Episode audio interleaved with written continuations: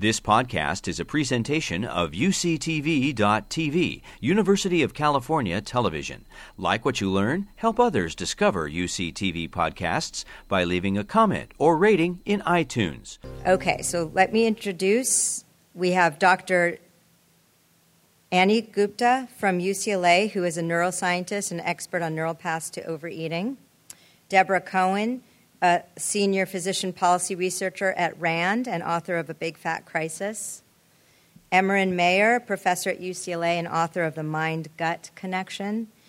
Janet Tomiyama, associate professor uh, here at UCLA in the Department of Psychology and an expert on stigma and obesity.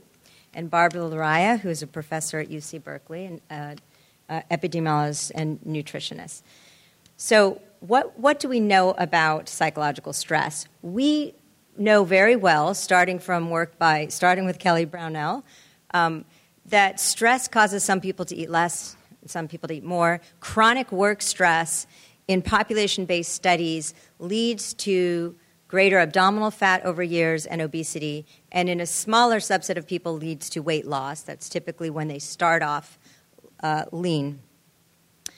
So, at a biological level, we know that stress shifts our dietary preferences to seek highly palatable food, changes our fat cell metabolism so that we are storing more fat and becoming more pro inflammatory.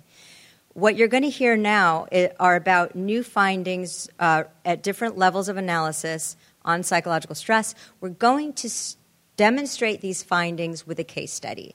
This is a conglomerate person. Her name is Maria. She is not of a specific ethnicity or race because these issues cross race, ethnicity, and besides food insecurity, they also stress has these pervasive effects regardless of socioeconomic status. So meet Maria, and I will start by handing this to um, Dr. Gupta, who is going to tell us a little bit about uh, early historical factors in Maria's life that are that have shaped her um, her response to eating. And I just want to say that uh, historical factors are are cannot be ignored. We cannot understand a person without understanding both their context and their history. So I'm going to talk about Maria. She was exposed to neglect and abuse as a child, and um, was de- lived in a deprived and dangerous neighborhood. So I'm going to talk about how early life adversity helped develop her reward network.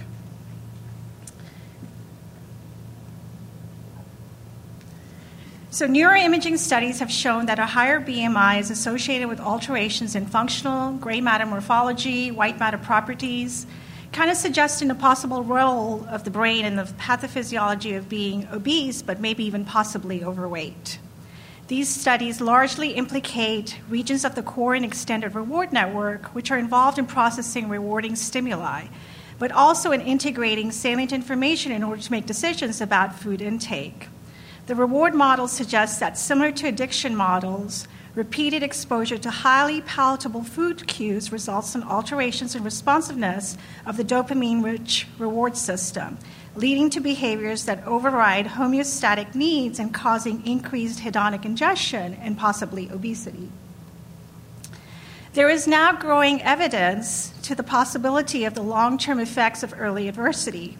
For example, changes in overall food availability, whether it's malnutrition or overnutrition, or limitations in selected nutrients, macronutrient, and mineral deficiency during early childhood can alter cell structure and metabolism, which reprograms the stress responsiveness mainly through the HPA axis. We also know that it's possible that early adversity due to brain plasticity in a child leads to increased vulnerability later in life to develop hedonic ingestion and obesity. In other words, early in life, the brain gets shaped in terms of stress responsiveness later in life. So, during adulthood, with increased risks such as exposure to stress factors, may further lead to disruptions in the reward network, for example, we've seen various studies that have shown increased amygdala activity and blunted medial orbital frontal activity due to food cues. In fact, stress affects food choices, potentially driving overconsumption of energy. Chronic stress also alters inflammatory processes, glucose metabolism, and insulin resistance. Together, these processes also affect other negative health outcomes such as mood and anxiety. So, what we did to test this model, we performed a tripartite network analysis based upon graph theory.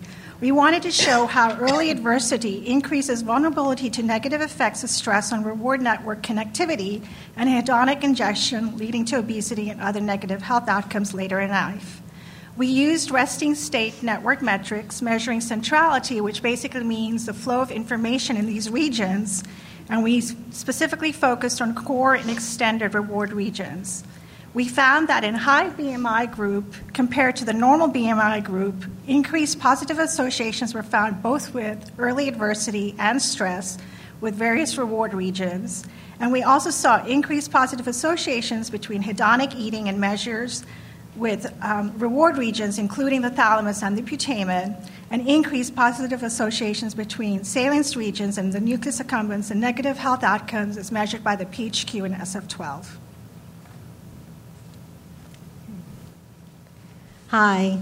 So, um, what I want to talk about are retail food environments, which are very problematic for everyone, but they're particularly uh, a problem for people with fewer economic resources, like Maria.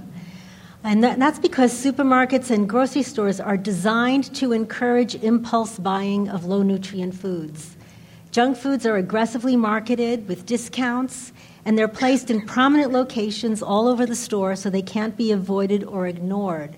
And these create multiple distractions which can overwhelm people and undermine their intentions to, to stick to a healthy diet.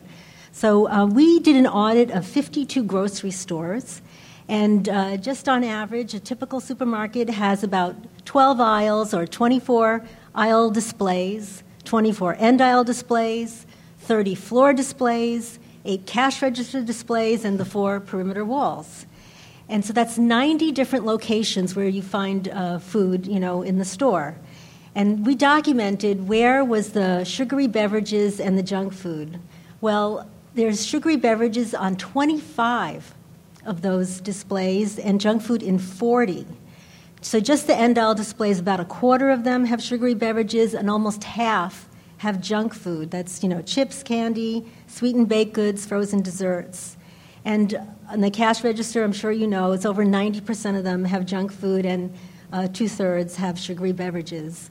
And so when we see these low quality foods everywhere in the environment, it, it, normalizes them as part of our everyday diet when these foods really need to be consumed rarely. And, and the problem is because there's so many products in the stores, it leads to decision fatigue. Now, everyone has a limited cognitive capacity, but as you just heard, people with lower uh, um, economic resources are already stressed and they're already carrying a higher cognitive load. And that makes them more vulnerable to these displays in supermarkets. And um, also, the choices of low income people are much more difficult than it is for people with resources. So, for example, if you only have 20 bucks to spend on groceries and you really need to spend 25 or 30, that means you have to make a lot of decisions about what to take and what to leave. These are decisions that wealthier people don't have to make. And these decisions are difficult and they tax whatever limited capacity is already uh, available. And so when people at their, are at their limits of decision making, they revert to automatic choices and uh, they're more likely to choose things that look like a bargain or are convenient or you know have more sugar or more calories. Um, and so restaurants are also a problem because most restaurants are serving extra large portions that have more calories than most people can burn. And uh, when people eat away from home, they generally eat more calories, like 130 to 250 more calories than they would if they ate the same food at home. And so um, we need to think about how to reduce the burden of retail food environments that everyone has to overcome to eat a healthy diet. I'm very skeptical that we'll be able to train people to transcend the limits of cognitive capacity. And because of that, we need to think about how to redesign our grocery stores and establish standards for restaurants so people have the option of getting food that won't increase their risk of a chronic disease or that their easy choice will be the healthy choice. Thanks. So, being interested both in the brain and in the gut, um, I thought it would be important to remind the audience that um, these processes of making choices um, and um, being under, under stress are not just limited to the brain, but also affect uh, what goes on uh, in our gut. And that there's very important players that we have in our gut that uh, we have now evidence that seems to be playing an important role in, in making this uh, circular connection between the brain, the body, and back to the brain. So, under chronic stress, we've heard in the, in the, in the, in the previous talk, um, um, food insecurity is a major source of, uh, of chronic stress, toxic stress, or allostatic load. Um, we, uh, we know that this plays an important role in unhealthy food choices, so called comfort food. These unhealthy food choices have in common that they're low in fiber, high in unhealthy fats, and high in sugar, uh, and they're cheap. Um, so the consequence is that um, um, these foods are not just play a role in our metabolism and gaining weight, but they also cause a, um, major fundamental changes at the gut level. Um, the gut is a complex organ, as you can see here, composed of not just a coat of muscle cells, but um, largest part of our immune system, largest part of our oh, this is the largest part of our uh, endocrine system, and a, uh, the second largest part of our nervous system, all in the gut, interacting with 100 trillion um, um, uh, uh, microbiota, um, microorganisms that live there and interact with it. These unhealthy food choices, we know from a lot of studies, have a major effect on the composition um, and on the products that these microbes produce. And sorry if there's some of this automatic. Um, just to mention a couple, um, these food choices lead to a decrease in a particular species of microbiota that stimulate the gut to pr- produce mucus. Um, the gut becomes the, the barrier function of the gut becomes compromised, uh, and there's an immune activation um, that then um, can have significant effects on, on, on, on, the rest of the body. Also, uh, the microbes produce um, a very large number probably hundreds of thousands of so called metabolites, many of which are neuroactive substances that are very similar to neurotransmitters that we make, our own nervous system makes.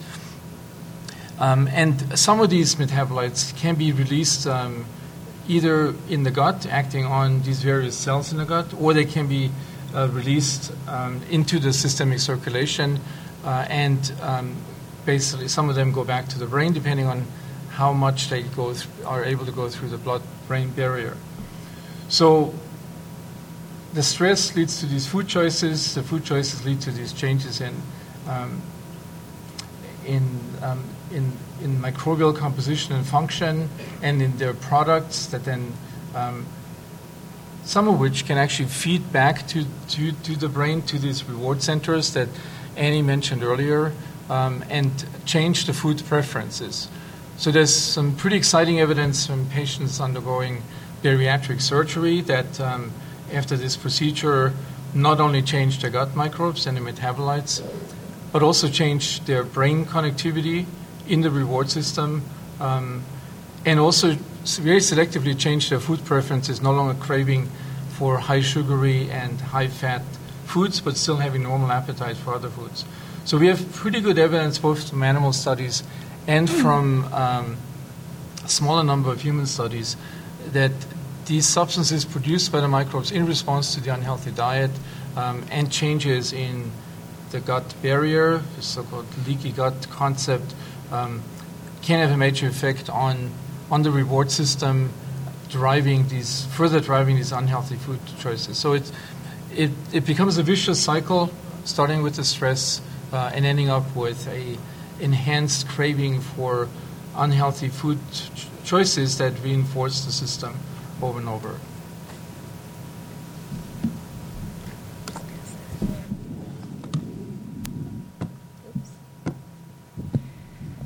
Okay, so we've talked a lot so far about how stress might cause obesity, but what we haven't talked about yet is how obesity itself is a really stressful state. So think about Maria, for example. She might get snide comments even from people close to her, like her family members, about her weight. Uh, she might get dirty looks from people in the airplane as she walks down the aisle. Uh, she might have to deal with many TV shows and mass media saying incredibly mean things about heavy people with seemingly no pushback from society. And so I've dedicated one part of my research to documenting just how uh, stressful this, this uh, experience of weight or obesity stigma is and what the consequences of somebody living in such a really um, anti fat biased society might be.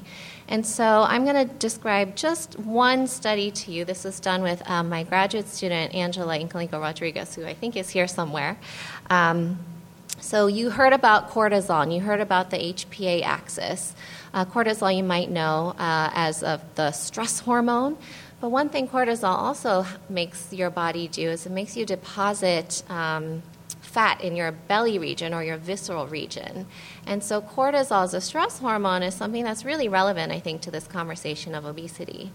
So, uh, in this study, what we wanted to do was prove to everybody scientifically that experiencing weight stigma is actually stressful and stressful in a way that is. Um, harmful to your body. And so, what we, we set out to do was a randomized controlled experiment where we exposed people to either be stigmatized for their size or not, and then we measured their cortisol levels. And so, it was called the Psychology of Shopping study. So, it sounded like it would be really fun to be in. It was not. Um, so, Participants arrived in our lab. There was a room set up with lots of fun looking clothing and pop music really blaring out of this room. And we said, We're really interested in the effects of shopping in groups on uh, hormones. And so we're going to have you shop in a really big group. It's going to be fun. But first, we have to make sure that you'll fit into the clothes that, that we have for you. And so we then weighed them and measured them had them wait in a waiting room, sitting on a couch next to a very thin uh, person who they thought was another participant in the study. In fact, they were a Confederate working with our lab. And we beckoned to the thin Confederate and said, Great news, you've qualified for the shopping study, you can go into that other room. And then we turned to our participant and we said, Unfortunately, your shape and size just aren't ideal for this type of clothing, and we really need everyone to have fun and feel good, and so um, we're going to have you do this other online shopping thing. So they were rejected from the shopping experience ostensibly because of their size. Now, this was random assignment, so in fact, it had nothing to do with their actual size. We just wanted them to experience what it was like to experience weight stigma. And sure enough, for the people who thought of themselves as heavy or overweight, these, these women exhibited higher cortisol levels than the people who were in the control group who weren't experienced to weight stigma. And so, this is just sort of a proof of concept to show you that these social experiences that we have are very stressful. And we know from my research and others that weight stigma also not only increases cortisol but causes people to eat more. Work out of Kelly Brownell's lab has shown this as well. Uh, we know that experiencing weight stigma undermines your motivation to exercise because who would want to put on some Lululemon and go to the gym after someone's just teased you for being heavy? And so, what you might be realizing at this point is that there's another vicious cycle happening here where you are heavy and so you experience weight stigma. The stress of that weight stigma can cause cortisol increases, eating increases, all sorts of things that can cause you to gain more weight, and that puts you at even more risk for weight stigma. And so it's a vicious cycle. And so no wonder it's so hard to be able to, you know, get out of this cycle of obesity.